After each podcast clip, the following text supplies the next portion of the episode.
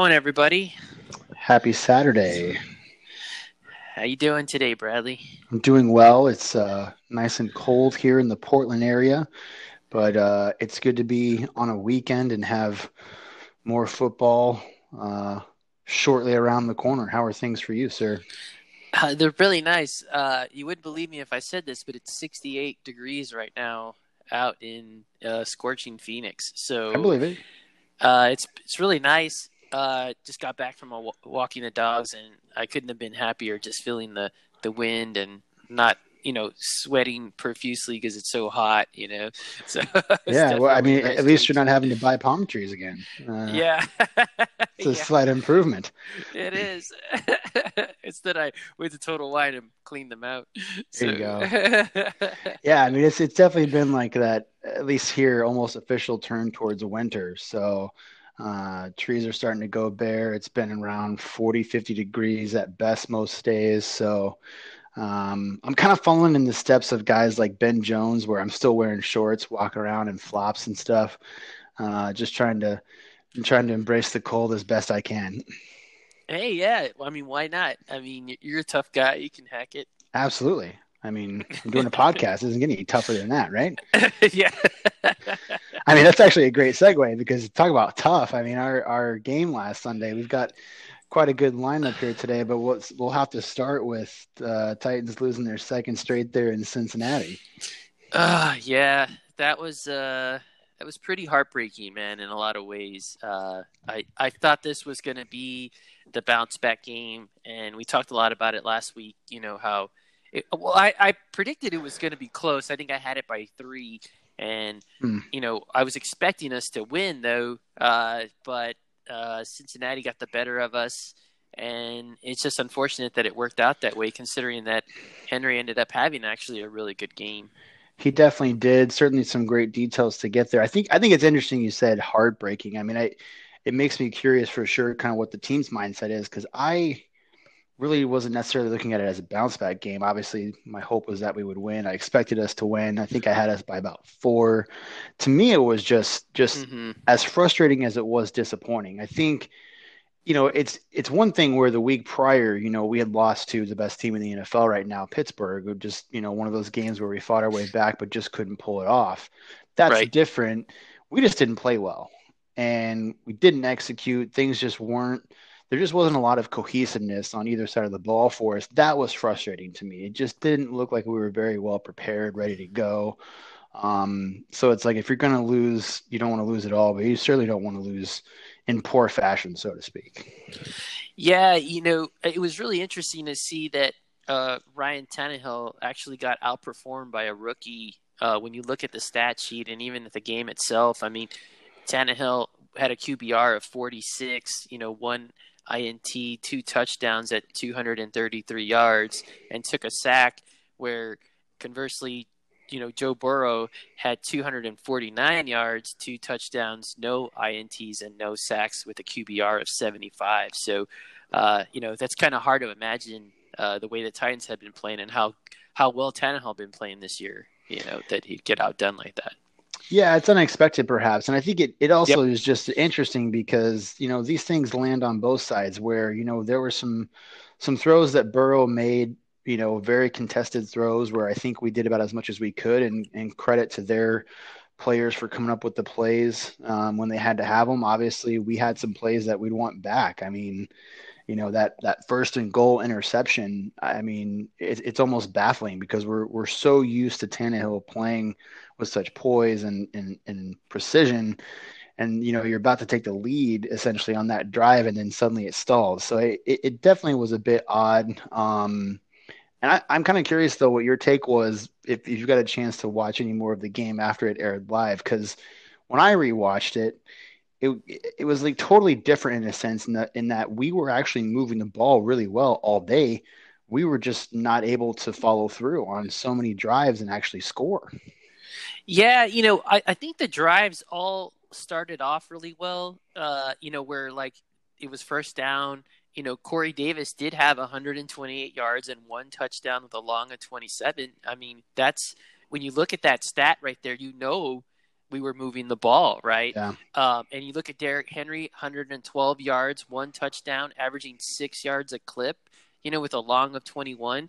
Again, you would look at that and go, yeah, we were moving the ball. And in fact, I think this was the first time we had lost with Henry having uh, over 100 yards. I don't think that had actually happened. It is the first time. And, and, yeah. and unfortunately so. I mean, of course, some of the things we saw are things that sadly have plagued us this entire year. We saw yet again more issues with Titans defense on third down. Um, we gave up 67% to Cincinnati and you know, it wasn't just the third downs that that bothered me is, you know, some of those third downs were scoring plays.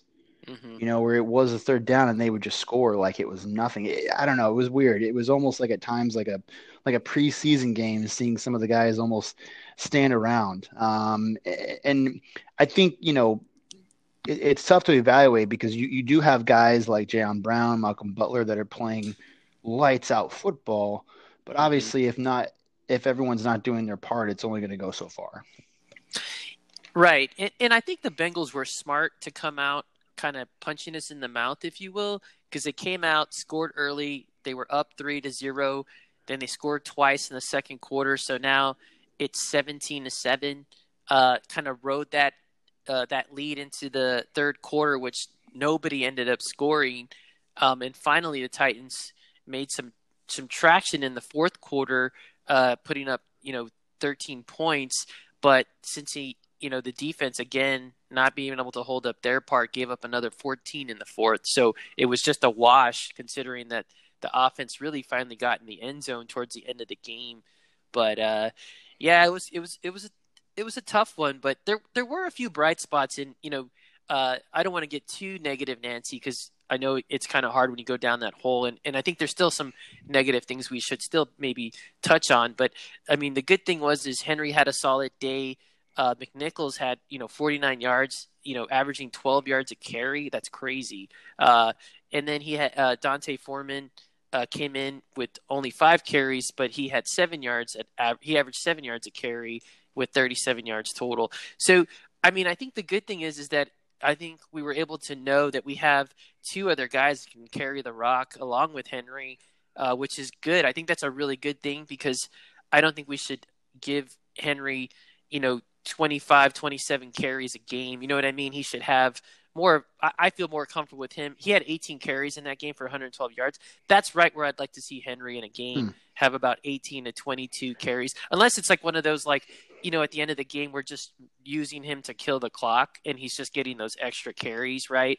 Uh, but but I mean, I, I, think it's good that we switch him out, give him a give him a break, you know, and not let him take all like all the punishment in the game because we gotta, you know, he's one of those guys we need for you know probably you know way in January. So you know, it'd be, it'd be good to like not not push him down too hard. But yeah, no, I think that was a a, a bright spot just seeing how well the running game played out, at least in my opinion.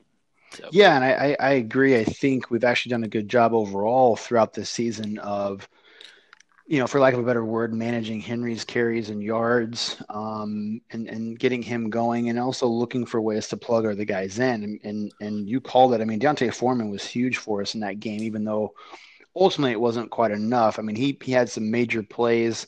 Um, and I think what's great is obviously he runs a bit differently than Henry. Same with McNichols. Um, same with Evans when he's played. But I think that's key because it, it, it forces the defense to react and, and have to kind of decide how they want to play it.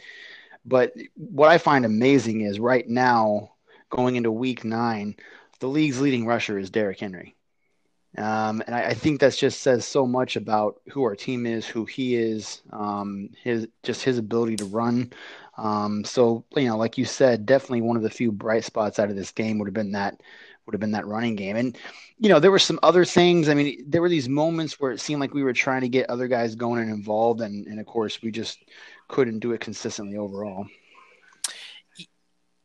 Yeah, no, I think one of the the bad parts about the the game was again, and I think you touched on it, was the uh, the defense. Uh, you sort of had uh, them playing. You know, they only had two quarterback hits, no sacks. Um, you know, compared to Cincinnati's defense, where they had four quarterback hits and uh, two sack or one sack. Sorry. So I mean, they were definitely getting to Tannehill with their rush. uh, where you know just looking on at our game on paper, we weren't matching up the same. Um, and, and what's really odd is you know we essentially went on to cut Jonathan Joseph from the team, and he actually almost led the team in tackles in that game. He had eight solo tackles, you know, uh, which is kind of interesting. You know, again, I think it was the right move for the Titans to release a guy who's you know way past his prime and should probably only be used more in like zone coverage type of situations. But having to start him uh, basically covering the uh, the Y, if you will, on offense, uh, it just didn't work out for him. So.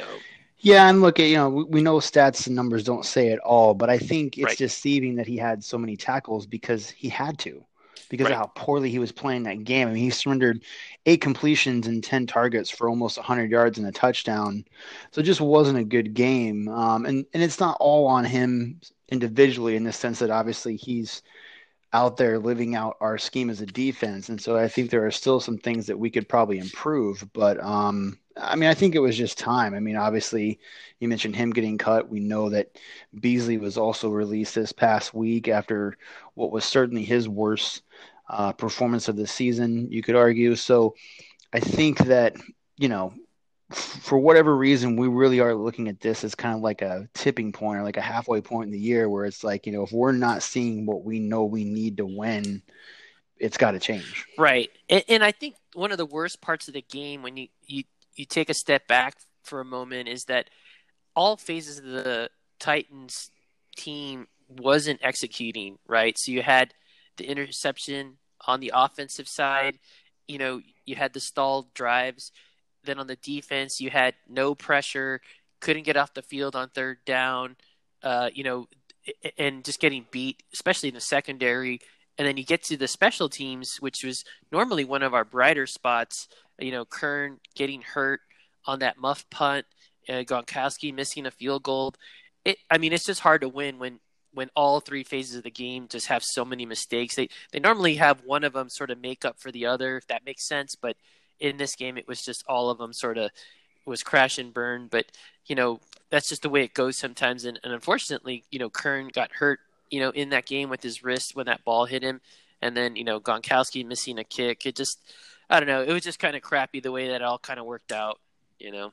Yeah, I think football especially is is a sport where you really do have to execute almost perfectly in, in, all aspects, or you at the very least have to be able to play complementary to where, you know, if you're, you know, once your defense gets off the field, your offense has to score, and, and then your defense needs to just get you the ball right back. I mean, and we were just, again, there were these moments where it's like one guy would make a play, but then there'd be a penalty on somebody else, and so it would sort of negate what happened. We saw that again. Jayon had to pick late in the game, but then there was pass interference called earlier in the game. You know, I think it was Joseph that had a pass interference called that set set the Bengals up to right. score. Just just mental errors at the very least that that just kill you uh, in a game. And you know, I, I will say we we we obviously have had some games where we've come back from, and that's fine. But I think you know, you kind of said earlier, like Cincy came out to sort of hit us in the mouth, anytime you're playing from behind as much as we were, it's going to be tough to win because you you've you've got to have to pass the ball at that point more than run. Obviously, time it becomes an issue. Um, about the special teams, though, like I'm kind of curious where you're at because we talked last week about you know Gostkowski and you know obviously you know Vrabel and J. Rob both still seem very confident sticking with him. Um, you know that kick that he did miss. Um, definitely was kicking into the wind. But I mean, are you are you at a crossroads there where you kind of feel like we need to start making some other considerations or even just make a change? Yeah, I really am, and I think this would have been the game to do it if if they felt the same way I did. But I'm kind of at the point because you you can't cut him now because you you have such a quick game on Thursday to get a guy in and, and all of that kind of jazz. It, it'd be too cumbersome, so you got to just kind of write him out. But yeah, I, am I'm, I'm on my last kind of leg with him, honestly.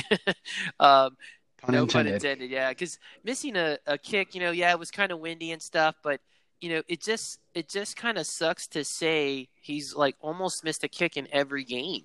Um, you know, some of them are not his fault, and we've talked about that on the show. That you can clearly see on tape that you know somebody misses a block and he's got a guy in his face or a guy gets a hand on it because again, poor blocking up front.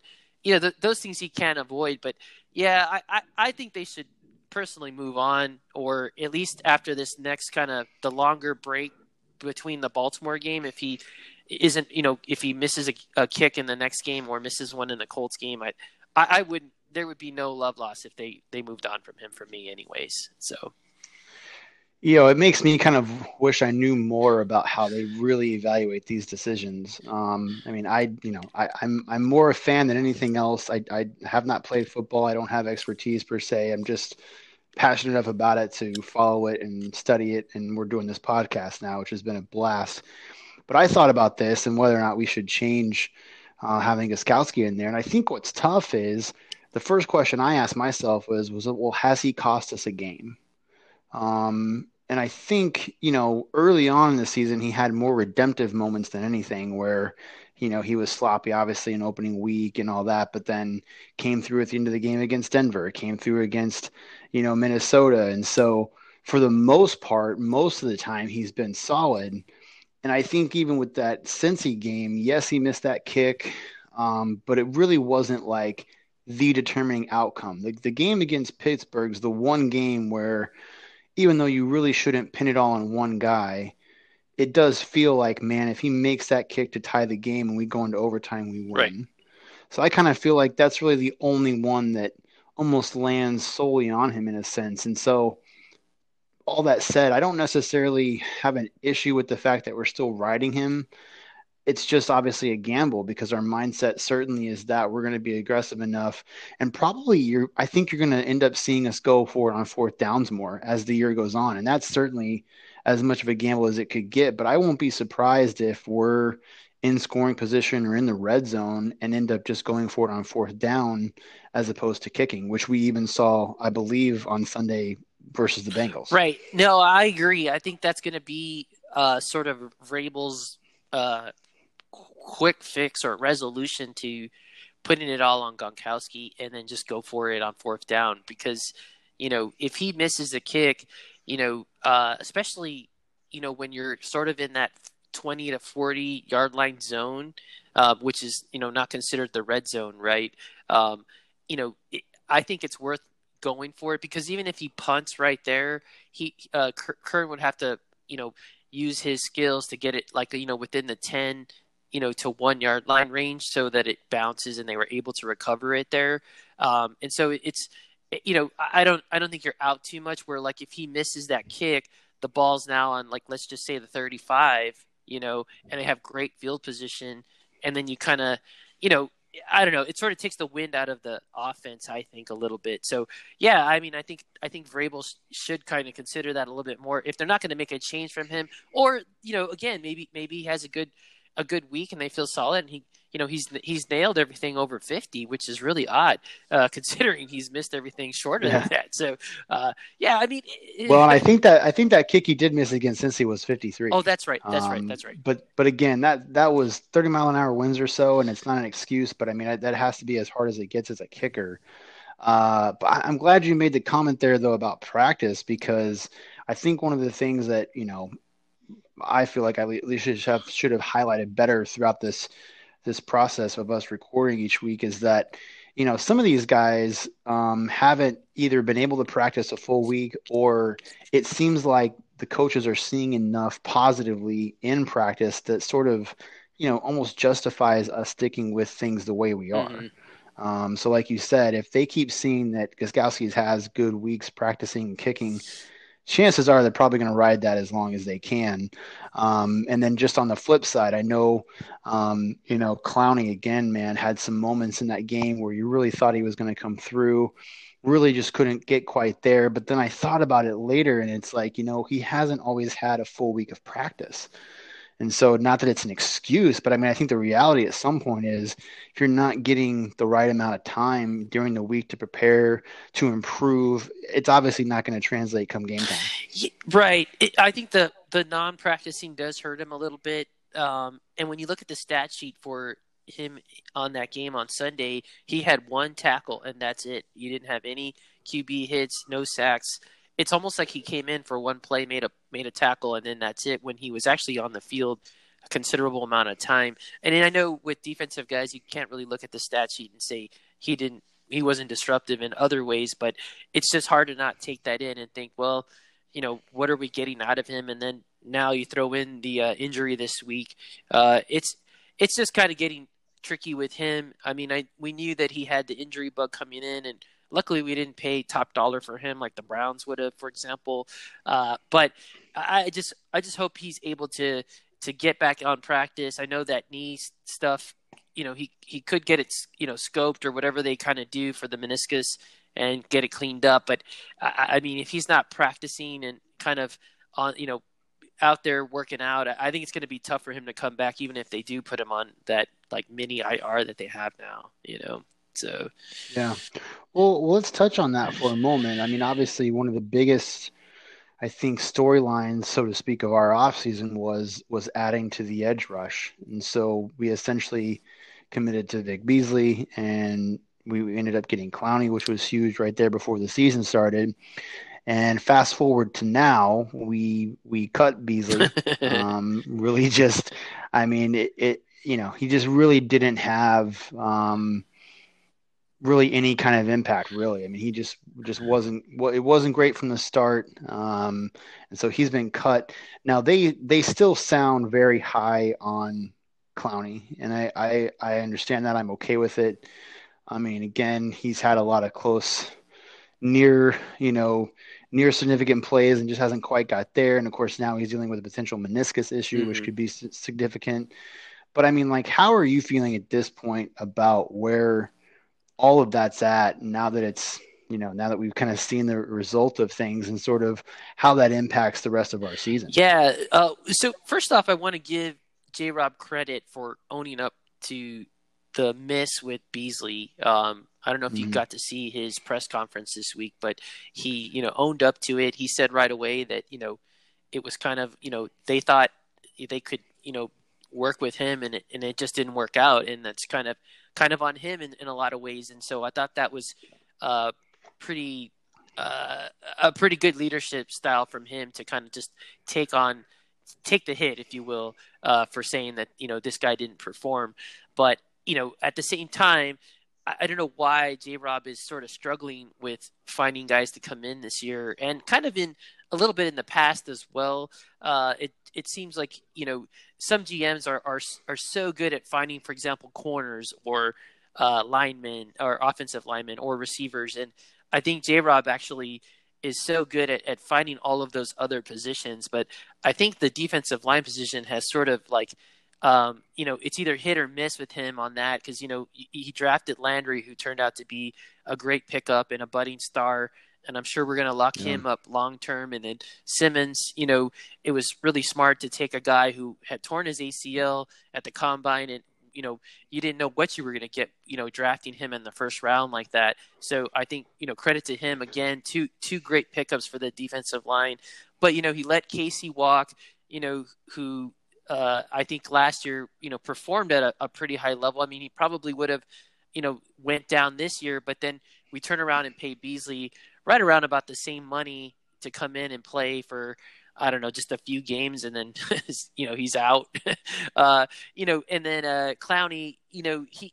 I mean, I think we got him on the cheap, which was good, but he hasn't actually kind of lived up, I think, to some of the hype that you would have normally gotten from him, and probably it's probably part of that problem to Clowney is is uh, he hasn't played super well, but then he doesn't have anybody besides Landry on that other side giving him a you know because Simpson Simmons does a lot up front, but it's a lot of uh, run stuffing and kind of like those kinds of type of things where you know he needed somebody to kind of you know sort of pat bull rush as well especially because they move him around so much. Uh, like so for example landry will line up on the right side, and then uh, they'll ha- they'll move somebody out on the left side, and then Clowney will sort of pick and choose the gap that he's going to shoot through.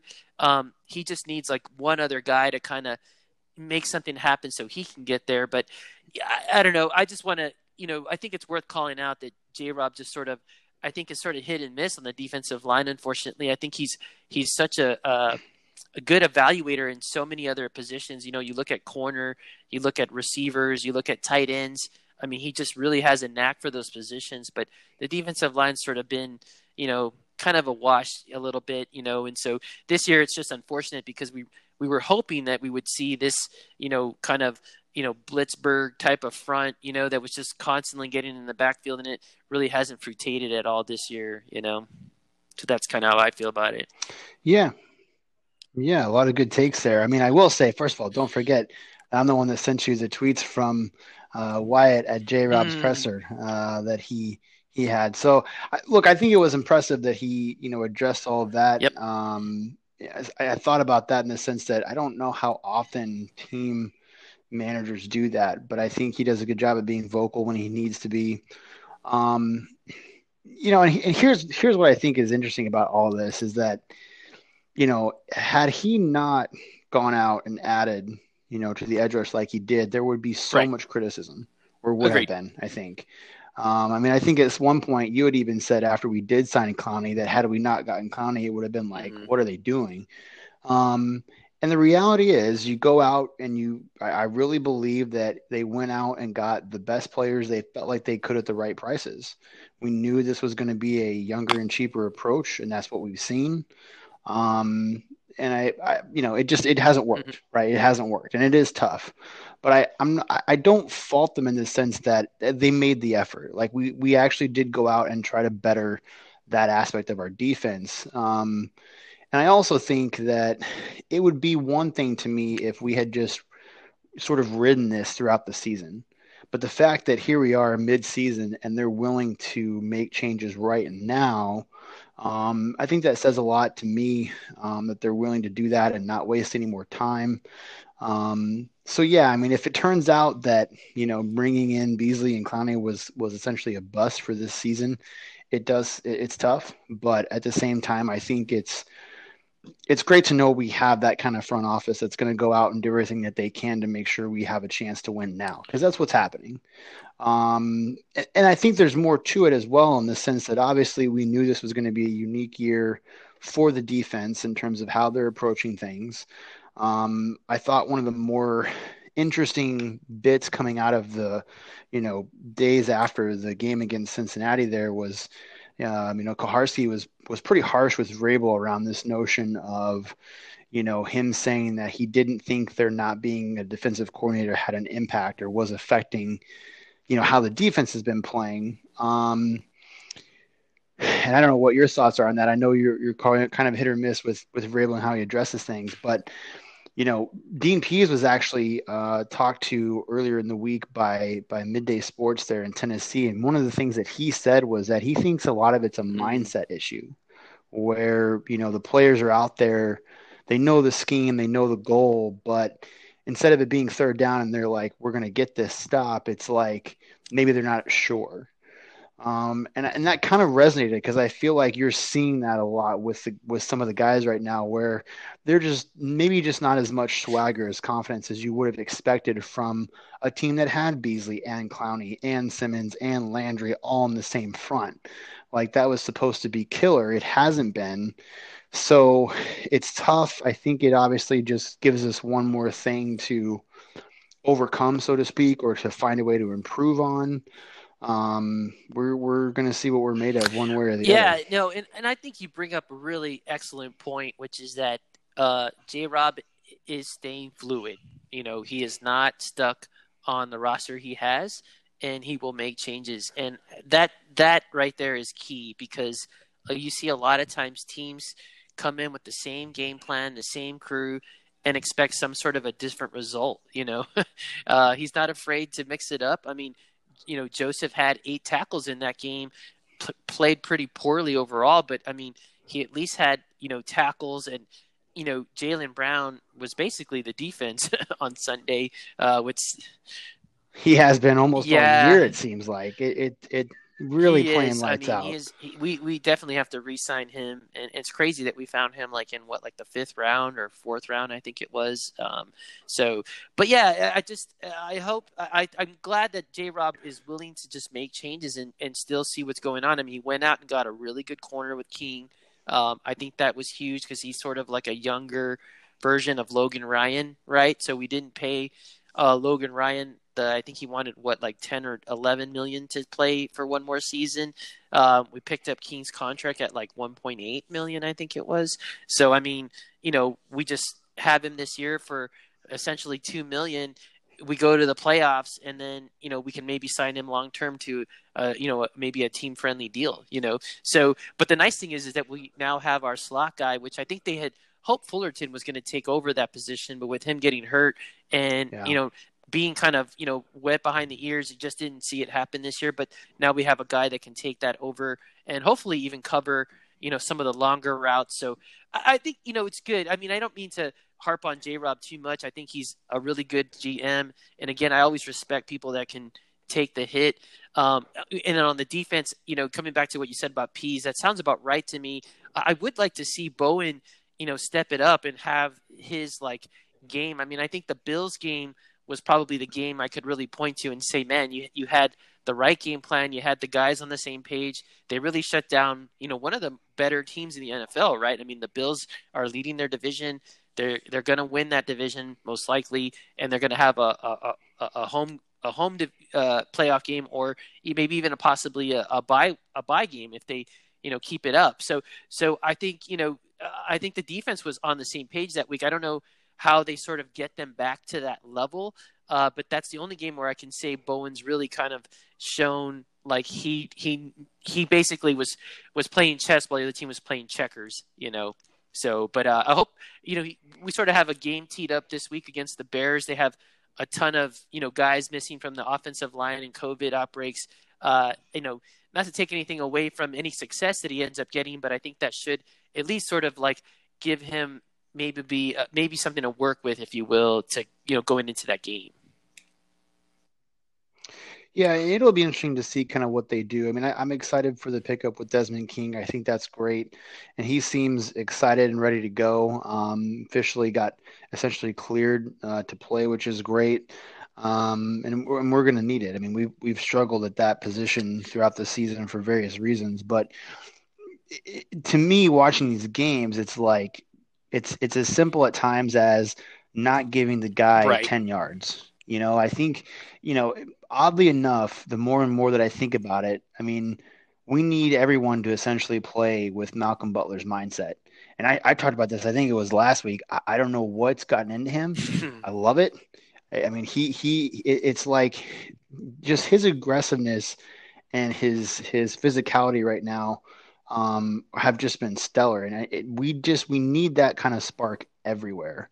Um, and and you know, kind of like you said, you know, Bears game on deck, just kind of another chance to sort of see what we can come up with, especially against a team that has kind of a very uh, uh, up and down offense most of the time, and Nick Foles at quarterback, which I think I also said uh, was not going to be good for the Bears. So um, but yeah, I mean, any, any other thoughts on on the Cincy game? I, I do want to point out, I think it's also tough because we had such a killer start to the year, five and zero, and then you lose two straight, and you know you kind of end up in a haze where you're like, what is going on? And I even saw a few people on Reddit that were like nine and seven, here we come. Like it's kind of easy to fall into that mindset of like, man, are we going to be able to get back into this this winning mode? But I mean, we're still five and two uh, currently tied uh, in the lead with the Colts for the AFC South, but still a lot to be excited about. And I think we we still have a, a favorable enough schedule ahead um, to feel good about yeah, the rest of the year. That's a good point. point, and we're still in it. You know, we're in it to win it, right? So I, I think at five and two, there's definitely you know a, a little bit of disappointment losing two back to back. But I mean, I don't think you can call it a season's done type of thing. It's we're we're nowhere near that, um, and I don't think there's any indication that we're going to go nine and seven personally. But I think this next three weeks is going to be a tough one. You know, we we luckily play uh, the Bears on Sunday, and then we got the Colts again on the Thursday, so the team doesn't have to travel within such a short period. But at the same time, the Bears are going to come to play, uh, which is going to be tough considering their defense is, is pretty aggressive and, and then you got the Colts, which is a huge, huge divisional game. It'll probably uh, kind of set who owns the the king of the hill for our division, really. Uh, you know, because we're we're going to play them, and then we got right after that a, a, little bit of a break, but we got a you know probably the hardest game all year besides Pittsburgh, which is Baltimore. So it's a really interesting stretch right now. Um, but you know, I, I, think I think the Titans can rise to it. I think they really can, and, and if they beat the Bears on Sunday, and you know, I think it's just kind of kind of getting over that hump, and then you know, kind of gives them a cleaner slate. I think going into the Thursday game. Yeah, I mean, it, it's definitely a good perspective. I mean, it's it's it's these next three games could be a huge swing in a, in the right direction. Um, I like that the Colts have the Ravens first tomorrow, so they're I think they're going to be worn out come Thursday, more so than I think we are. Um, so they're they're hosting the, the Ravens tomorrow, and then they've got to come to Tennessee to play us. So I think that that might, depending on how our game goes, if we can hold our own, that might be a bit of an advantage. I think uh, the Ravens are just a very you know physical, rough team. Um, so hopefully they'll bang Indy up a bit. Um, and yeah, I mean, I you know we'll talk about it a little bit here. I, I feel good about this Bears game. I think it'll be a chance for us to to get back on track, and then yeah, I, I, think at the very least, if we can go two and one in these next three, you're, you're kind of right back on track. Yeah, yeah, no, I agree. Uh, two and one is what really what we're hoping for, and of course, if the you know for whatever reason we lose tomorrow, and the Colts lose as well, which I'm pretty sure they are. They're, they're not favored uh, in that game. Uh, but if if we both lose, at least it'll come down to Thursday's game where we can at least decide who's going to really kind of own the division at that point. So I think that's the nice thing about uh, having the Colts, you know, so so much so close to after this game in case anything crazy happens tomorrow. But I really think we walk away from this game with the win. We're favored by 6.5 points, which is crazy. Um, you know, I think the Bears have a ton of problems right now. They they have a COVID outbreak. Um, they had that corner that got suspended for two games. Um, you know, they only have yeah. really kind of one star receiver. He's actually really good though, Robinson. You know, he's had 631 yards and three touchdowns this year. You know, in comparison to Davis, you know, he basically has double the yards Davis has, and I think Davis is having an outstanding year uh, with 369 yards and three touchdowns. So they definitely throw the ball to him. So uh, Butler will line up with him. And, and, coming back to your Butler point, I mean, I think Butler does play with such an edge on his shoulder. And what's funny is he's kind of a little guy. He's normally a little smaller than some of the guys he's covering, but he's, you know, you wouldn't know it with the way he kind of holds himself. And, you know, after each play, he's kind of talking trash and, you know, kind of, you know, almost kicking dirt in their face. It, it's so much fun to watch, but uh, I'm sure he's going to have a hard time tomorrow with Robinson. And then we'll have to ha- make sure that Jalen and Vaccaro or Byard pick up Graham, you know, across the middle. So it's going to be a. I think it's going to be a tough game. I I don't know where where where are you at with the game? Like what what's what's your kind of? I know we've talked about the score a little bit, but like how do you see it play out, and how do how do you get to that score you kind of have in your head? Yeah, I mean, I think one of the things that'll be interesting is to see how our O line does. Um, I mean, the Bears are just a ginormous front. Uh, Khalil Mack, Keem Hicks, especially stand out. So they're going to have their hands full, and I think it's going to be a really good test for us, especially with you know Lewan being out. Um, so I'm, I'm I'm curious to see how they do. I I expect there to be, I think at times more of a let's get Tanny and the receivers into a rhythm early, especially kind of approach. Um, I know we're going to see Henry run. I'm not worried about the kind of game that he'll have it might be one. We talked about this too. I mean, it might be one of those quieter games where he's closer to or maybe under 100. Um, I think he'll still get a touchdown at some point, but I see this as more of a game for Jonnu, Firkser, you know, AJ and Corey especially to really help us move the chains. Um, and and that would ideally at some point open up the field for some runs. Um, and also, we really haven't talked about this, but man, Tannehill runs himself so well. Um, so whether they, you know, design a scramble for him or he just is able to read the play and and get some yards, I think we'll we'll just be able to move the ball fairly well. Um, the weird thing with the Bears is just their offense is just weird, and and I think it all starts with Nagy as a coach. I don't think he has full confidence no matter who they're playing. You know, they started the year with Mitch Trubisky, and of course now Foles is playing. Um, and you know, in a way, it's like you don't really know what version of Foles you're going to get. He's thrown at least one interception in every game. Um, he barely has more touchdowns than interceptions, and he gets sacked quite a bit. He's been sacked, I think, as many as nine times the last two weeks. So that right there is just another golden opportunity for our defense to find a way to get to him. I, I, think if there's a quarterback so far that we've played that I don't think is very mobile, it's got to be Nick Foles. So, um, you know, I, I, think I think it'll be close for maybe throughout the game for the most part, but I, am expecting us to win by a yeah, touchdown. That I think that that was a solid read on the game. I was going to ask you, you know, do you think Trubisky being out for this game puts them in a bind in a way? Uh, you know, you know, not that I I hope that Foles gets hurt or anything like that. You know, I wouldn't wish that on anybody. I just mean like it's going to be tough because if Foles does have to come out for whatever reason, and they're already down a lineman, where does that kind of leave their offense? You know. Well, Nagy's going to have to play quarterback, and it's going to be fun to watch. Um, no, it's a great question. I think, and, I, and I'm not even going to say I think. I've done enough reading to know that they are concerned. Um, now, Trubisky's probably not going to need surgery or anything like that, but I don't think that he'd be available should something happen. Um, and so I think this is all connected in the sense that, you know, they don't seem to. And when I say there's not confidence, to me, what I mean by that is I feel like when you see how our offense goes out and plays, the the plays that we run, the way Tanny adjusts things, you can tell that there's a lot of trust in what they're doing or in what Tannehill decides to do with the ball.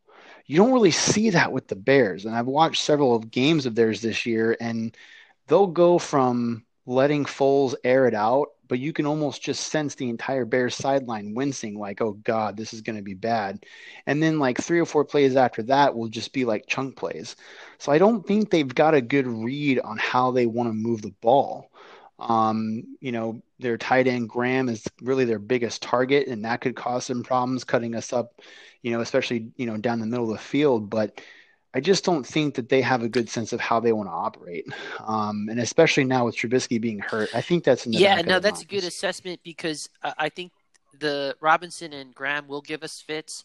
Uh, but I think one of the missing things from their offense that I noticed watching tape on them was their run game. Um, Montgomery is a big, uh, powerful back, but he doesn't have the speed that Henry has, for example. Um, and then uh, it just seems like the the offensive line can't seem to make enough gaps or holes for him to make plays. I mean, uh, they just can't really get their run game going on. They're only averaging uh, 85 yards a game, you know, um, compared to our 155 yards rushing a game. uh, so they definitely don't uh, run the ball very well, and I think that hurts the team. But I think it comes back to the O line, which you know doesn't you know they don't get any relief this week with uh, their outside tackles, Jason Spriggs uh, testing positive and then you had uh, Ifedi. I think that's how you say his name. Uh, he, it's a word. It's a word now. If it wasn't before, it is now.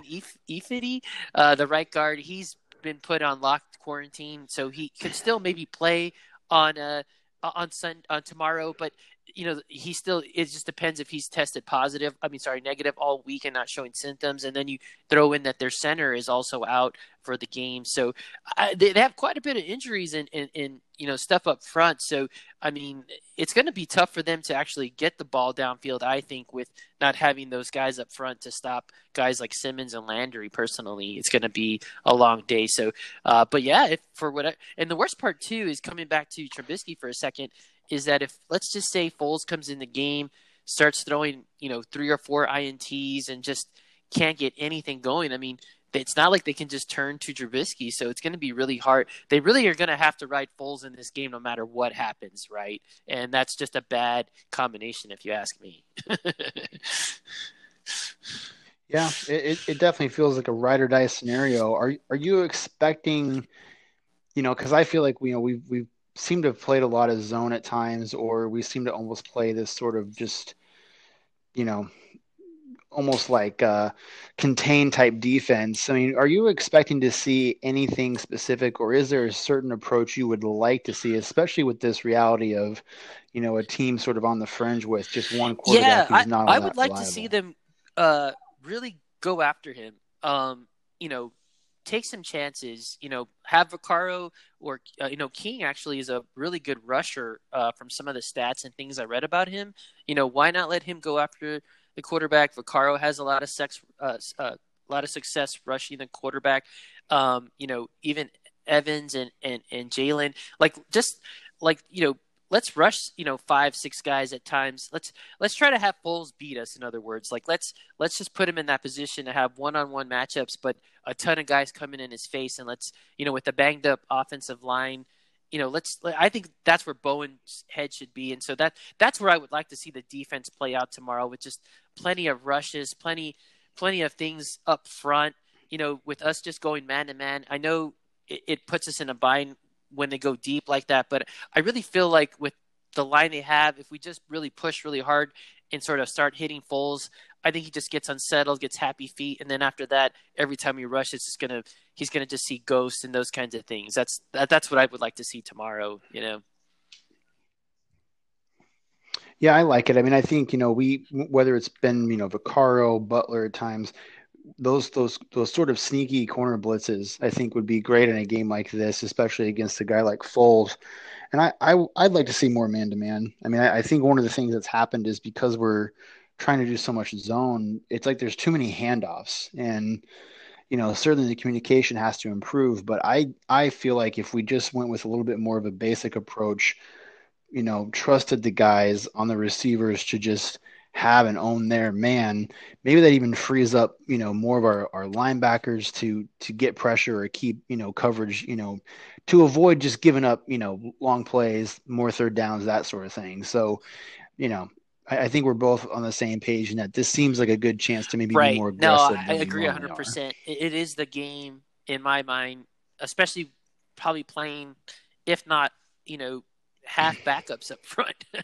um, guys from the practice squad that hadn't actually suited yeah. up this year for an actual game playing. So might as well just like let the let the dogs out and just let them go um, and see what happens. I mean, you know, uh, again, they only have you know two bright spots at the passing game, and so I think we just take a chance letting you know maybe Byard or Jalen cover Graham, and then uh, Butler or King covering Robinson and then just let everybody else go home and see what happens. You know, uh, you know, I'm not saying every every down or anything like that, but I just mean to the level of where you know when you watch Pittsburgh, you just know they're going to blitz. You know, on every every other play, if you will. So it'd be nice to see it tomorrow. And then I think on the offensive side, I think a a, a nice dose of Henry and Tannehill keeping a steady hand should should get us to where, where I think we're going to end up with about uh, you know, probably about seven, maybe even 10 points, you know, uh, winner, I think, tomorrow. So. Yeah, and you know both teams coming off of uh, two game losing streaks, so it's certainly a, a crucial game. Um, I mean, I, I, expect our guys to be locked in, ready to go. Um, I'm, I'm, sure the Bears will will do their best as well. Um, they and, and they've kind of hit. This is really kind of the toughest part of their schedule so far. I mean, they started the year with the Lions, the Giants, the Falcons, um, and then it's been Colts, Bucks. Panthers maybe a wash, but Rams, Saints, now Tennessee. So, you know, this is just a good chance to continue to keep them on their heels. And I, you know, it's an NFC opponent, so certainly there's maybe not, you know, that that um, seeding thought, I guess. But but we are obviously still very much in the mix, and it kind of feels like we're playing for I want to say like a three seed right now. So especially with the Colts having a tough game against the Ravens, I just yep, think it's a good opportunity for us to get a win. One other thing I wanted to point out about tomorrow's game is that uh, it looks like it's going to be about 80 degrees tomorrow, um, and and that's pretty warm, you know, for warm. a, a mid October, uh, sorry, mid November game, uh, and you know, coming yeah. down from Chicago uh, in a very humid area, that that could play a little bit of a part, especially because they didn't get to practice this week, right? Because of them shutting their facility down, so that heat might actually affect them a little bit tomorrow. I wouldn't say that it's going to, you know, make all the difference in the game, but definitely when you get to those third and fourth quarters, uh, when they're having to try to, you know, stop Henry somehow, I think the defense might start to feel it a little bit more you know, just a you know a little bit more than than usual due to the heat and the humidity. Yeah, that's a good call out. I was curious about the weather, and you definitely would expect it to be a lot cooler than that. So, you know, we'll we'll take a warm a warm Sunday afternoon. Any you know anything to, to yeah, throw the Bears just to give you a comparison. It's more. the high tomorrow here in Phoenix is 68. So it's going to, you know, the high tomorrow in Nashville is 79. So it's going to definitely be a lot warmer there. So hopefully the weather holds up and, you know, forces them to, you know, kind of strip down, if you will, and not feel so bundled up and, and, and maybe take them, take a little bit out of them. So. So I think we both feel good about this yeah, game. Did thinking, you have a score you know, in mind? I was hovering right around uh, maybe 28 or 34 Titans to, you know, 17 or 21, you know, Bears. You know, that's kind of where I was. It's kind of hard to lock it in because I think if Clowney doesn't play, they might end up with 24 or 21 points. You know, I think I think he, he kind of helps them out Yeah. a little bit on offense just because they won't have to deal with him um, with that banged up offensive line. Uh, but I think the Titans definitely score pretty freely tomorrow just because I don't think their defense will have an answer uh, being down their number one corner um, and then just Tan- Tannehill having you know all of his weapons tomorrow. I mean, except for Humphreys who's out, but I you know Humphreys was never like a, a huge kind of playmaker like AJ or or Davis, and he'll have both of them tomorrow, and probably the a little bit of a healthier Jonnu Smith. So in throw in Firkser, and we bumped up Batson from the uh, practice squad, so he's gonna he's gonna have all his weapons at disposal. So I think he he definitely you know it's gonna be kind of a I think the game honestly as weird as it sounds, I think it plays out the way the Bills games did, where they just kind of come in. And then around the second quarter, Mm. realize that this was a mistake coming to Nashville. You know, yeah. We should have just forfeited Yeah, this game. Uh, because why you did we come you know, here? you saw it on Thursday with Green Bay and, and the Niners. They had a big COVID outbreak, had to play that game on Thursday night.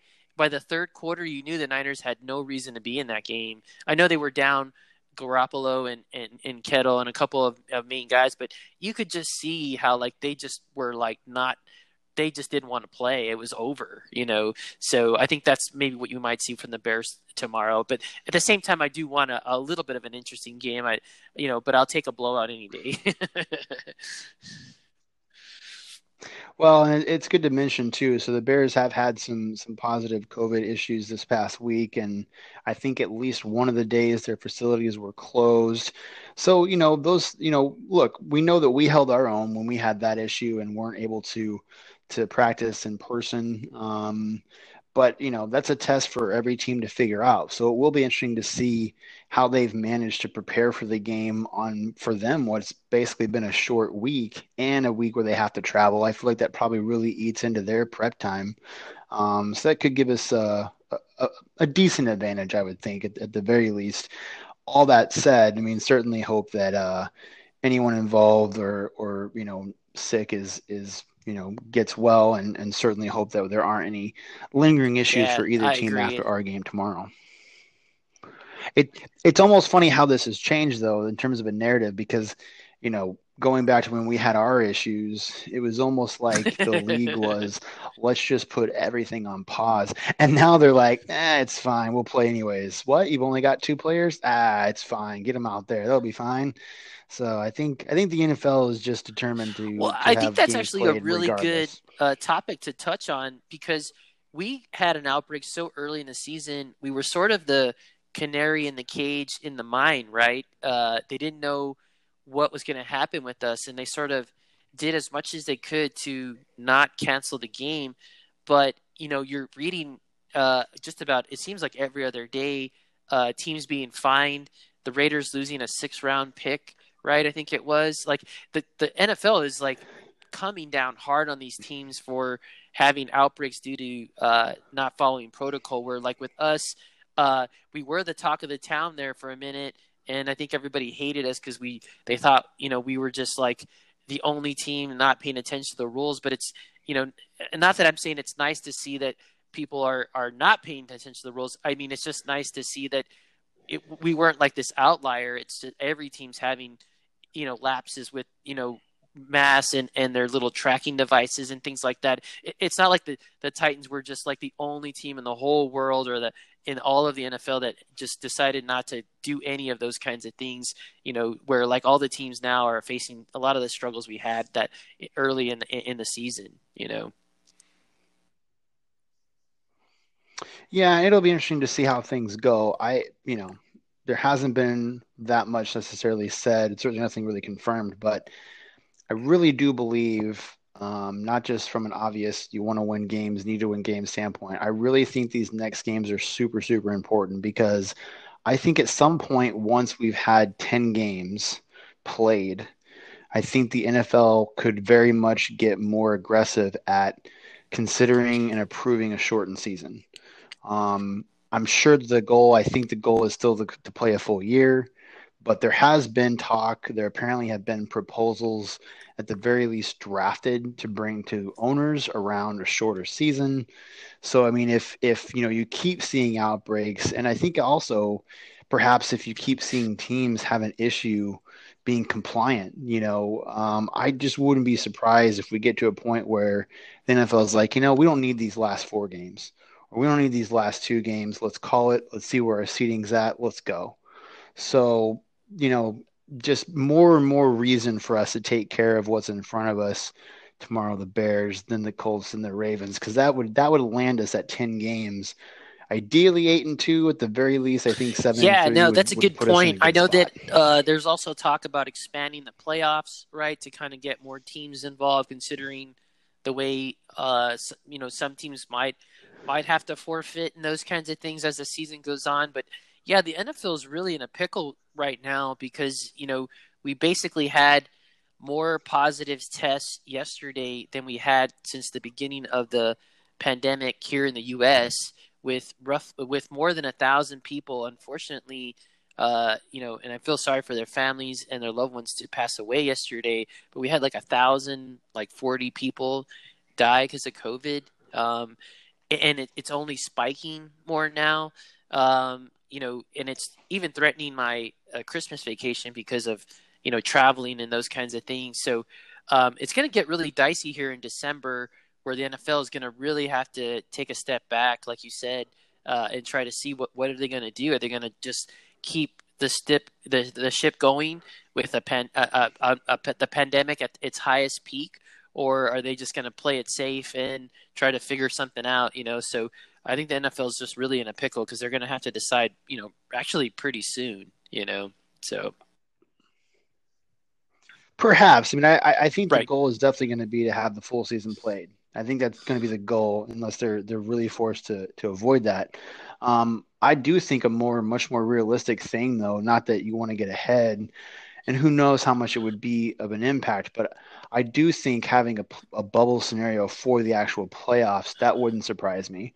You know, once we actually get to that point, which could be interesting because it seems like so much of football, especially, is about those you know late late December, January, and then into February games where, with the exception of the Super Bowl, sometimes it's really it's really substantial who the home Yeah. team is and how much that impacts the game. So do you, do you So think there's be- any incentive to have the games considering the the low turnout for fans? Uh, do you think that kind of maybe plays into some of this where they're just like thinking, you know, should we have a game? Should we even bother having four more games, for example, when we can't have any fans anyways? You know, do you think that kind of plays into it? You think? I mean, I would imagine it. it you know, Right. there's there's going to be a lot of factors to something like Yep. this. Certainly, revenue is probably the biggest one. Um, so I don't know. I mean, look, at the end of the day, you know, the NFL is a business, right? And so I think they view it more as that than anything, and that's fine. Um, I think, you know, unless we start to see some substantial improvements, they're probably just going to have to really think about, you know, the safest, most ideal way to have as complete a year as you can. I mean, we haven't had a single sport this year not impacted by this. So the fact that, you know, the NFL has managed so far to kind of trudge along, anyways, yeah, it's great. But I think kind of what you're getting at here is at what cost. I mean, obviously, we're already playing at a much lower capacity with fans, and that's fine. I think they also announced this past week, you know, the Super Bowl is going to be a lower percentage. That's fine. But you know, at what point do they say, look, this is significant enough that maybe it has to be Hmm. even more strict? I don't know. I really don't know. Um, so I think for the teams, it's tough because obviously they're trying to focus on playing football and winning, which is what you've got to do. Um, but I just think you kind of have to be prepared for as unique a scenario as possible. So if anything, I think it's I think it's good that the first part of the year didn't have fans Um, and I think that, you know, we did obviously well those first five weeks, won every game. I don't think we're going to have issues if it turns out that you end up in a bubble scenario with 10, 20%, if no fans. Right. Yeah. I think we'd no, be good well to said. go. Yep. I feel the same way too. Well, so anything else that you can think of? I know we talked about the Cincy game. We've kind of looked at it. I mean, a lot of roster moves, obviously. It's almost like a, a new look Titans in a way. Um, but I, I think for the most part, we got we got to that and I've talked about the the Bears game a bit. I'm I'm going to say 27-17. It's kind of where I'm I'm landing on this. I think we have a good day. Um, and and maybe that final score doesn't reflect how how well we play or win, so to speak. But I No, I I'm, think I'm going to say right 27-17. where I'm going. I I think uh, with that score, you're definitely kind of saying the defense is going to hold up tomorrow, which would be really nice. So. I, I like that. I like that scenario. Yeah. So, um, yeah, no, uh, I, I think we covered a lot, you know, over the the last couple of weeks, or what we're going to see tomorrow. Um, you know, what's your kind of uh, feeling on the Colts game, really quickly, because that's sort of coming, you know, hot and heavy. So, you know, or fast, if you will, because it's it's just right around the corner. What are your thoughts on that Colts game? Yeah, I mean, I think it's it's going to be a tough game. I mean, the Colts always find a way to play tough. Um, I do think the fact that Rivers is now their QB uh, hurts them more than it helps. Um, just because he gambles. Um, and so I think that's just something that could play into our advantage. Um, and and I think what's really really big about this first game against them is I think going into that game we're going to be six and three and they're going to be five and four. And so if we're able to get a win on third, that really gets us some space in the division. Um, and I think I, I just think they're going to really struggle against Baltimore. Um, not to give Baltimore too much credit, but I, I, just think that that's a game for Baltimore to win. And then on a short week, if if you told me you had to play two games in a few days, and it was you know the Bears and then another team or the Ravens, and I, would want the Bears and somebody else. I wouldn't want the Ravens. So, um, you know, look, I mean, I I haven't been as on top of the Colts um, as maybe I should be, but I, I just think that they're going to be a team that's pesky. They're going to be a team that's competitive, but I I think Rivers is doing just enough poorly that yep. that's a game for us to win. Well, and the, the tricky part too is that I'd rather. I feel like we're going to split with them. You know, that's just the way I think it's going to turn out. We're gonna we're gonna win one and lose one, but I'd rather win the one at home on Thursday than uh, than lose the one at home and be forced yeah. to sort of try to win in their house. You know, um, and and and the the worst part is we play them after Baltimore, much like they're playing Baltimore and playing us. So I think it'd be wise for the team to take advantage of the short week, being at home, and try to knock out the Colts on that first go around. And then that when we go to their house, uh, we can at least kind of, you know, of course you want to win every game, right? But uh, hopefully it just sort of takes the edge off when we go back to their house and, you know, really like within like maybe two or two and a half weeks, you know, we'll be in Indy again. So, but yeah, it, it, it is crazy. And it's also kind of, kind of crazy looking at how this is all shaped up because, you know, so we play Buffalo and beat them, but right now there's only a handful of teams in the AFC that that um, are kind of playing in that you know only two loss range, and it's Bills, mm-hmm. Titans, Ravens, Colts. That's it. So you look at these next few weeks. Obviously, we got to play the Bears, but Ravens and Colts playing really helps us. We've already beaten Buffalo, so I think we can get a win against Indy initially I don't mean to go too far ahead, but you know, don't you think that especially since we lost to Pittsburgh, it just puts that much more importance on yeah, finding definitely. a way to beat Baltimore? Um, I mean, that's a huge game, um, and especially because uh, they're going to be looking for payback, right, um, from beating them or embarrassing them in the playoffs last year. Uh, so it's going to be a big game for them. I'm sure that they're going to remember and, and, have a lot of, uh, uh you know, I guess team motivation, if you will, that week. Uh, but yeah, if we beat the Ravens, they're the other one of the other premier teams in the AFC besides the Bills and Kansas City and Pittsburgh. So if we take them out now, um, you know, it'll probably I think it essentially and sends them into more of a wild card situation, if you will. Uh, so it's going to be interesting because you know if they don't win, if they don't beat us and they don't beat the Colts, um, they're pretty much going to, like I said, going to be have to be in the hunt for a wild card. And I, I, I it's kind of a shame because they're such a good team. That you know the Ravens are, uh, but yeah, they got a tough stretch too. I mean, the Colts is as much as I want to bash them, uh, it's definitely you know, it's good. I think the Baltimore wins that game, but I think it's not going to be a walk in the park by any means, especially because the Colts are at home and they they're three and zero oh at home. So yeah, yeah, they're a very good home team and they're, they're playing indoors. Team. So you know they don't have to worry about the kicking situation or the the air situation. You know, it's going to be pretty you know uh, fair fair you know accommodations for all of those kind of different factors of the game. So yeah, if the you know the Ravens are going to have a tough game tomorrow. If the Colts do squeak it out, um, it's going to be pretty crazy because then I think that puts a lot of pressure on us to tr- try to keep up and beat the Ravens, you know. but uh, if they lose to the Ravens and for whatever reason we did lose to them, then I, I wouldn't feel as bad if that makes sense, you know. but uh, yeah, yeah, but we'll see. Uh, I don't know. It's gonna be it's gonna be it's gonna be a, a actually a lot of good games tomorrow. I want I don't mean to jump ahead too much, but you know you got the Bills playing the Seahawks, which is a I think a premier game tomorrow. Uh, you got the Colts and the Ravens, which is another big matchup. And then you got the uh, uh, uh, the Saints and the Buccaneers on Monday night, and even that Dolphins Cardinals game is another uh, pretty good matchup to watch. So there's a lot of good games tomorrow, I think, that are going to go on, and they will yeah. change the course of how the playoffs kind of look because you know a lot of these really good teams are playing each other, and that will probably make a difference in how some of the seeding and home games work out in January. Yeah, I mean, you you've really only got less than a month here before we're down to those last six games. So it's definitely between tomorrow and after that really gonna gonna tighten up the, the race in terms of yeah whatever. Yeah, I just think it's for. crazy looking at the the schedule and knowing that we play the Colts in November twice.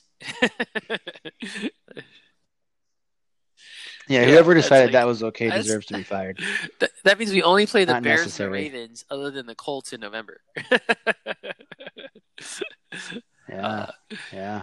So yeah, so uh, I think that kind of covers it for the games. Um, anything else you wanted to touch on that's going around the league uh, that you might think is a something newsworthy? Not necessarily. I mean, I, I think it's definitely it definitely feels like one of those years where there've been a lot of injuries, a lot of guys hurt. Um, just aside from you know COVID being an issue, um, which makes it tough. I mean, like I told you, like you know, didn't really even watch the Packers Niners game because it just didn't seem like that'd be a game, and it wasn't.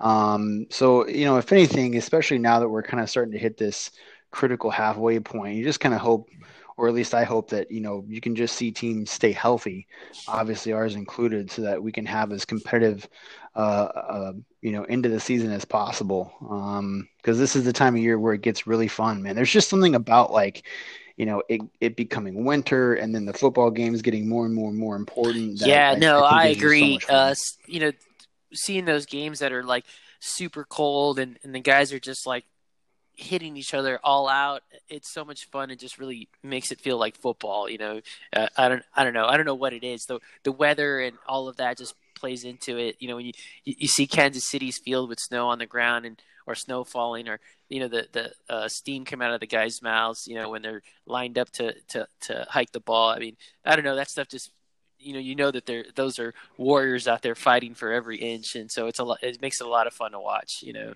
yeah Apparently, Nashville hasn't gotten the memo yet. I can't believe crazy, it's going to be 80 right? degrees tomorrow. Oh, I know. That would, that makes me want to be there, man. That'd be a really good game to watch. amazing. You know, uh, you know what's kind of wild is I was just kind of looking uh, at the scoreboard here on ESPN, and it actually has uh, some of the ticket prices if you actually wanted to go to the game. And what's really interesting is the Titans game is actually – uh, one of the more expensive games if you bought tickets tomorrow, which is kind of crazy yep. considering that uh, you know I mean it's a premier game for sure with you know two five five win teams, but I mean like you know uh, I just wouldn't think it'd be uh, like that expensive. So that I mean that's just kind of interesting to see. But you know, uh, sure. but but the most expensive game is that Dolphins Cardinals game. It's two hundred and eighty three dollars to go watch that game right now. I That seems kind of weird. Oddly enough, the first NFL game I ever went to involved the the Chargers, or, or rather the the Dolphins. So, but yeah, that doesn't. That's not the game you would expect. Yeah, it's the only one that broke the two hundred dollar mark. If if anything, though, looking at that, it's an outrage that they're charging any money at all for Pittsburgh and Dallas. That game should be, uh, it shouldn't be free. They should Oh, be man. paying people to go to that game um, because they could give Dallas a 50 point lead. I don't Well, think I, they'd win. I, I, So, I don't know what's worse, watching the Steelers beat up the Cowboys or the Texans playing the Jaguars with only two wins between both teams. I I would much rather watch the Cowboys and Steelers, and coincidentally, it's hands down. Although you could argue, look at Monday, you got the the Patriots, and who thought who who would have guessed we'd be saying this? But I mean, Patriots. I know, Jets, that's a blowout, you know. game either. um, what what's crazy is Man. that uh, Jacksonville Texans game. You can go watch that game right now for fifteen dollars. practically giving it away. That's really sad though, because the closest game to that is is the Bills Seahawks game, but those tickets are are at least forty. Um, so and that's just that's got to be just because it's in Buffalo. Right. Buffalo's got to be miserable right now. Yeah, so- even that that Patriots Jets games, it's only fifty seven bucks to go to that game. But you know, God, that's. I, I will say, you know, just talking league stuff. Like one thing I wish would improve is I think they need to get better at flexing games, um, and not at the last minute per se. But I just like like it's like the Saints have been on prime time like eight times somehow. Same with the Bucs, and or or they just commit to having these primetime games that are just terrible. I mean, like it, it like most of the Sunday night, Monday night, Thursday night games have just been terrible. Most of them. There've been a few good ones, but I just I don't know why that they they just well, stick the, to the having Thursday ones, I don't think they can get around flexing those, right? Because they have to build that into the way the schedule works out with teams. But I think the to to the point you're making, yeah, I would like to see them uh, move more games around for Sunday night, and even like moving a, a, a more of a primetime game to the afternoon because you know in the morning you have the most games played, so it's really hard to kind of watch one of those other good games. Like you know, so for example, we'll be watching the Titans and the Bears, and I actually will have the uh, Bills and Seahawks on another TV. But I would, I wish I had a third TV for the Colts and the Ravens. You know what I mean? Just to, just to, just to peek at. You know, yeah. enough So, TVs so ever. I mean, uh, it'd be nice if like they had moved one of those games to the afternoon because in the afternoon you'd be watching uh, the Raiders and Chargers, which nobody cares about, and Steelers and Cowboys, which nobody cares about, and then the other good game being the Dolphins and Cardinals. So they could have Yeah. easily made one of those kind of you know the Steelers and Cowboys, for example, bump that down and then bump up the Colts and the uh, the the Ravens game just so you had you know a little bit less action going on and you could actually choose to watch that game if that makes sense you know so i wish they would do stuff like that because what's a couple of hours you know what i mean so um, i just wish that nfl would be a little bit more fluid with that mm-hmm. You would think. You would think. I know one thing about uh, this weekend that's cool is a salute to service week, um, and kind of to go into like threads. I mean, I, I feel like of all the updated gear, man, the salute to service stuff this year is yeah is it on really fire. is I, I didn't even like that stuff until you started pointing it out you know you, i know you kind of had a lot of gear pieces and um, i think one of the first times we actually kind of talked to each other i think you were wearing a salute to service thing at the gym um, but uh, yeah it was never my uh, Probably. i didn't like the colors i didn't like the designs i you know overall thought it was kind of ugly. But then this year holy cow. I mean it's like somebody said hey we're going to revamp all of this and it is really nice this year. It's very sharp, very clean. Um, I mean, there there's usually like one or two things in the collection that just are a bit odd, but um, but yeah, I mean, this year it's definitely uh really sharp stuff. So I know we're, you know, the team's got a unique look tomorrow because they're wearing the periwinkle jerseys, but the white breeches. So it's almost like we're getting every color possible since we've got those gorgeous navy helmets. Um, so that'll be kind of a unique look for the team. But what are you thinking as far as uh, well, you know, your- we did talk during the weekend, tomorrow? so we called hoodies for Sunday, so so I'll be uh, rolling my hoodie. Hoodie uh, Sunday. You know, I always love it when we're kind of matched up a little bit, even though we don't get to watch the games anymore together. But uh, it'll be nice to wear a hoodie. I, am gonna wear that. It's kind of they call it like a performance hoodie because it's not like super thick. You know, it's just, it's more like a shirt hoodie if that makes sense. Um, and so I, I really yeah, shitty. it's shitty day. Uh, even though I, I, I love it when it's like December and I actually throw on my actual hoodie and watch the game. That's like so much fun. Um, but uh, yeah, no, it's gonna be fun to kind of sync up with you tomorrow and, and have that on. And I know you have a nice one that you're gonna be using too, so that'll be pretty cool. You know. Yeah, it's gonna be it's gonna be cold here tomorrow, but I'm I'm gonna rock the the short sleeve uh, hoodie this year that they've got, which is cool. So um, and I'll, I'll, probably wear the a salute to service beanie that I've got from from last are, year. Are you, are you rolling with shorts be, or pants tomorrow?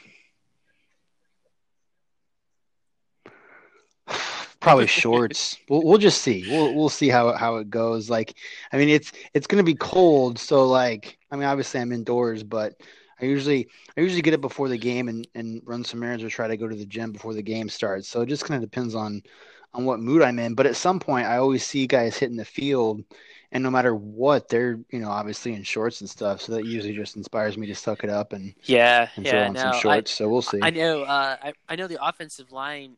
Um, they sort of had this. Uh, you know, at least through the, through the olden days, uh, no matter how cold the game was, they wouldn't wear uh, like a long sleeve shirt in the game, um, and that always inspired me. Like, I mean, there was games, you know, some of those games they played where it was like, you know, ten degrees or you know, really super cold. The offensive line just had this code of honor that they wouldn't wear any long sleeve shirts to, you know, keep them warm. So I always thought that was pretty cool. So uh, I'll probably end up sporting uh, shorts tomorrow just to kind of, you know, kind of feel the cold like the offensive line would in, in some of those situations, since it will actually be colder here. I like it. I mean, the way things are going, maybe we'll end up on the practice squad. They might need a few guys, so we might as well start preparing now for yeah. for how this works. So you actually sent a really good picture today with all the different combos. I wanted to kind of hear your thoughts on why you picked the your favorite one. I think it was the all navy blue, right? If I remember correctly. Yeah, there's a few that I think are really sharp. I, I will say, I know we didn't get the win last week. I was kind of impressed actually with our look against the Bengals where we had the the navy jerseys and white breeches. But um, yeah, I, I will say that my absolute favorite, okay. honestly, is the white jerseys, navy bottoms. Um, I think that's kind of like a traditional thing. It, it, it just for whatever reason that one really stands out to me. But the the all navy would probably be right behind there. Um, and yeah, I don't know. It's tough. I, I honestly yeah. didn't realize we had that many different options until I saw that photo it was posted on our subreddit, and I was like, wow, that is kind of insane. I think it's like nine different looks for us to potentially go with. So it's it's kind of awesome. The the uniforms definitely have have grown on me yeah, to the point where I just think there's was kind of, of a different look. Uh, you know, I mean, the helmet I was on board with as the minute I, the second I saw it, it was like the helmet was I was like the the oh, rest oh, yeah. of the uniform. I have to admit, I sort of had to sort of work myself into it, if you will. But now that I'm so comfortable with it, I think it looks so sharp. But you know, it's hard when they have the the all periwinkle or the all navy. I just think that looks so cool, um, especially the all navy. I mean, that's probably one of my favorites, if not my favorite, just because I think it just looks so tough. But then the all periwinkle uh, looks pretty slick too, because it just kind of screams like the old Oilers. So you know, even though they didn't go all periwinkle like that, normally had the mm-hmm. the white breeches, but you know, it's still kind of cool to pay that homage back like that. You know, so. Definitely. It's definitely nice to have options. I mean, I think I think the only the one part that took me the most to kind of mm. grow to love are the numbers because because when they when these first were released, the only thing I wish was different is I wish that we had just kind of gone with more traditional football numbers because I'm like it would have looked perfect. But you know, over time, like I've kind of gotten to where like they've they've grown on me a bit. Um, but uh, but yeah, I mean it's it's just cool yeah, that we've got. They, they tried to play options. on the uh, the way the state looked for the font, like the you know the yeah. So mm-hmm. uh, I, it's funny. I didn't really you know being kind of a detailed person, I I didn't really even care. Like I didn't care about the font so much, which which is kind of unlike me. Uh, but it wasn't until one of my buddies uh, who's a Titans fan, pointed out that he didn't actually like the font, and then that made me kind of pay more attention to it. But then uh, I, I, I still didn't have an issue with it. I thought it was kind of cool because it doesn't look like any other team's font. So that's kind of where I liked it, you know. No, it is sharp, and they they also kind of wanted to like kind of play mm-hmm. on that whole you know Titans Greek vibe. Um, so it's definitely kind of a sharp look, and it it is funny to me because obviously several other teams have updated their uniforms since we did, and uh, I feel like some of these teams are just trying too hard. Like like Atlanta, they just look weird now. It looks like someone took a really big sharpie and drew their numbers on. So I don't really know what the idea was, but I love ours. That's all that matters. I think our uniforms are are amazing, and uh, the only thing that needs to change. Uh, I hope you're with me on this, but the NFL needs, or even just our pro shop needs to sell. Hmm, I never thought about that. Pants. I just think it's I just think it's ridiculous that hmm, we can't I never buy even put that together. Football that, pants. That you couldn't do that. Not that I know of. I mean, I have seen I've seen some like older styles that people are selling on like, you know, eBay and stuff, but it's kind of like they're either sort of just like really poor knockoffs or it's like you're kind of wondering how they actually got a hold of those and maybe don't want to bother. So no, that, that's I don't know. a good I just point. think it's weird they don't uh, actually sell the I'll pants. have to kind of take that in. I didn't never even cross my mind. So you th- you think I'm kidding when I'm like we could be in the practice squad, but no, I'm not kidding. We need to just be ready. That way, when they take open applications, we're like, look, we've already got the wardrobe, our uniforms yeah, good to go. Yeah. We are no. ready. Uh, and, and, and one one other thing I'd like to see the NFL do as well, uh, coming back to the uniforms, is I wish they let the teams have like one week where they get to do anything they want with the uniform. You know what I mean? Like like just turn it up on its head. You know, like like you know, go with like a red jersey because the Titans do yeah. have red in their colors, right? So it'd be red, and then the helmet, you know, maybe make it, you know, red too. Like I don't know, just you know, go crazy. You know, I, yeah, just just just just that one game. Change you know what I mean? Like not like you know, it's like every week you don't know what it's like the the the Ducks, right? They don't know what they're gonna pull out of their jerseys, but you know, yeah, it'd just be nice to see some mix up there because I, I think I'm going to go code red for uh, the Baltimore game. I already kind of have that in my mind. So, you know, uh, yeah, I, I went all red against mm, the hmm, Vikings interesting. for, uh, you know, uh, that week and it worked and they're purple. So playing the Baltimore Ravens being purple, I might go red again. So that's kind of, yeah, it's okay. kind of where I'm going okay. with that. So. I like, I like where your mindset is. Yeah. Yeah, I mean, it's one of those things. I know there's like always that business aspect, rules, whatever, but it, you know, maybe maybe as time goes on they, yeah. they might loosen up. Even if it's like minor stuff, like you know, just changing the helmet color, or you know, not actually changing like the way it looks, right? But just the color, or or something like that. I think it'd be cool, or or be able to use black. You know, I think the navy jerseys or the white jersey with the black bottom would look kind of sharp, just to kind of you know, just like I said, going with that theme and just mixing it up that week. You know, so uh, just things like that. So if you're listening, NFL, please change your yeah, ways. So, uh, and, and, I also wanted to give a shout out to uh, Turron Davenport. Uh, I know he probably doesn't listen to our podcast because we're too uh, small. Hey, you never know. He's probably listening yeah, right now, and he's like, "Thanks, I think Ruben. TD's killing it this out. year, or he has been every year, really. But I mean, this year it's just been so good with a lot of the questions he asked uh, Vrabel in the uh, the pressers, and just a lot of the pieces he's been writing, and just being on top of everything that's going on. Um, I just think you know we couldn't have asked for a better beat writer from ESPN. You know. Yeah, I think he does a. I think he does a really good job. Um, you know, you, you kind of notice there's like a select few or small handful that I think kind of get not special attention, but especially during the presses and stuff, they usually get a couple rounds of questions or a follow up or two, and he's usually one of those. So it's it's cool to see. And I think you know, kind of like to your point, he's had some good, even just sort of brief opinion pieces throughout the season. So we'll we'll take yeah, no, and he does uh, this whiteboard Wednesday uh, thing, and you know, actually in uh, in that whiteboard, he actually called out what you had touched upon, texting me during the week about screens and you know some of those sideline throws.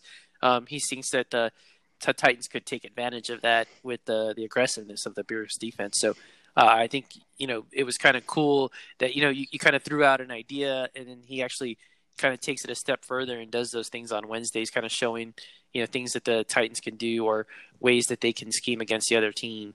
You know. Absolutely. I'm glad that I can be loose inspiration for yeah unofficial beat writer. oh man, we covered a lot today. Uh, yeah. Anything else you think we should touch on?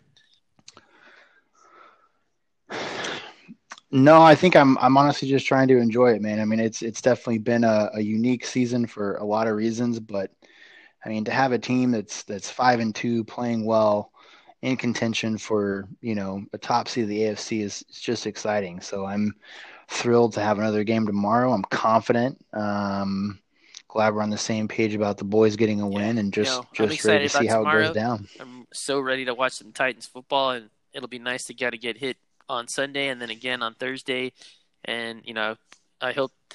yeah, double dose in it, and yes, you know, double dose I'm, just, in one week. I'm excited for the team. I think they got a lot to prove tomorrow. They're playing at home. They should feel good. They made a lot of, you know, significant moves this week. Some because of changes they needed to make. Others were just because of guys being hurt or whatever the case may be. But I think they should, you know, stand proud that they're not an organization that just kind of sits around with their hands underneath their hips, you know, kind of not making any kind of moves. They're they're not afraid to, to mix things up. So I think they should be excited tomorrow and, and play a really good game against the Bears. Definitely. And and just so everyone knows, our goal is to get back on the air Wednesday um, to try to take advantage of that short week.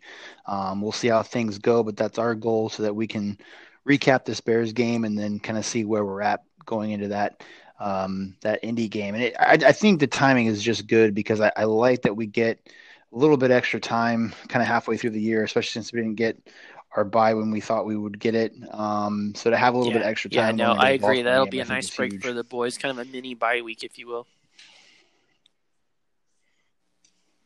Mm-hmm. Mm-hmm. Definitely.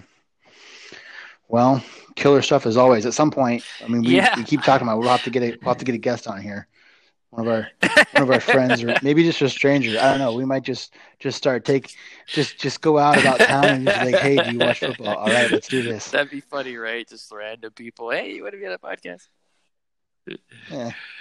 No we'd we'd have to screen him. I'm i'm totally kidding. I and he, you know i'm i'm i care yeah. too much about this to get yeah do that, no we'll, we'll, some we'll point work it in. fun. i know the problem that we face right now is probably the the moving of the show we've sort of been consistent with Saturdays, but I know it's so hard to, to you know even line our schedules up. I can't imagine adding a third person to the mix, you know, unless they were kind of more of a homebody, you know. So uh, it'll it'll be tough, but you know, hopefully we can just kind of say on one of these weeks, like, hey, we're having this person at this time, and try to make it work. So, but you know, they think at the same time, I think our fans love hearing our voices too.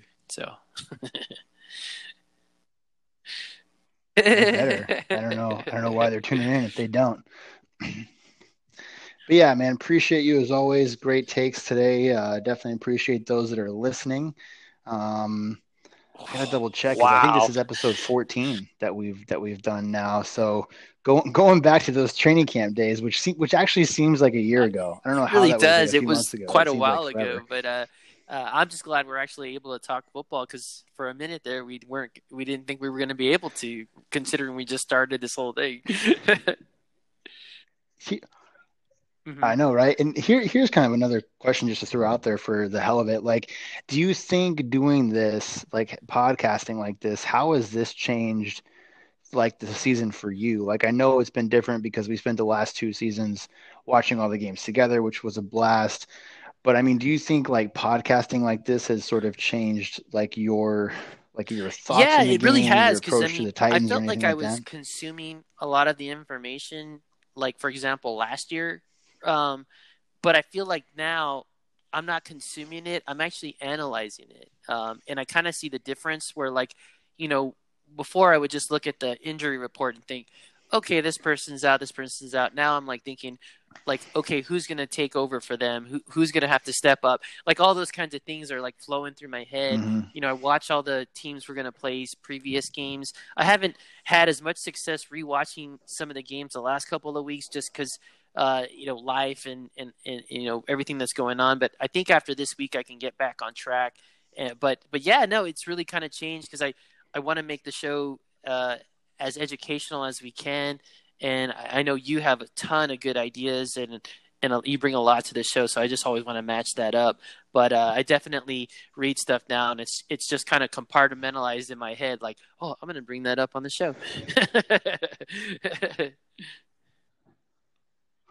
I think you do a great job, though. I mean, I, I appreciate that. I think it goes both ways because I think you had a lot of just really solid prior like knowledge of the team to begin with coming into all this. Um, and I'm just a nerd with football because I love it so much that this has just been a good way for me to, like you said, kind of become more analytical. I think, I think especially in yep. game, I find myself watching it differently.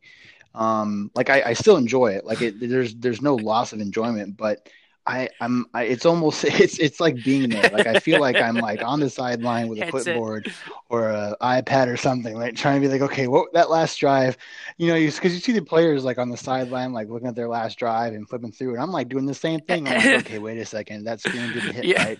Who screwed yeah, the block no, up? Like I, I, I freak right there with out because I'll just shout out like whoever you know because I know most of the offensive line and defensive line guys, so I can yell at like you know oh you know Davis you missed that block or you know Lewan you missed and, and like they're you know they're they're they're pretty you know good fans of their own teams, but they couldn't just spout off linemen like that. So I think I kind of freak them out when I'm just like yelling at a guy on a play. You know? Oh yeah. So, I like you say that though like i also feel like that's a really true test of how much of a fan a person is like not that i think you should be able to name every person because that's not necessarily always going to be possible but i mean when you when someone's like oh i'm a fan and then you're like oh yeah and then you start talking to them you can tell if a person's really a fan or not because if they don't even know right. anyone besides the most popular name on the team i don't think they're a fan but but but to your point, like I know what you mean though, because it's like you'll you'll call out mm-hmm. people or call out things, and other people are like, "What are you even talking yeah, about?" Th- throw in that you know that is so. the only player on the, the Titans team that most people know is Henry,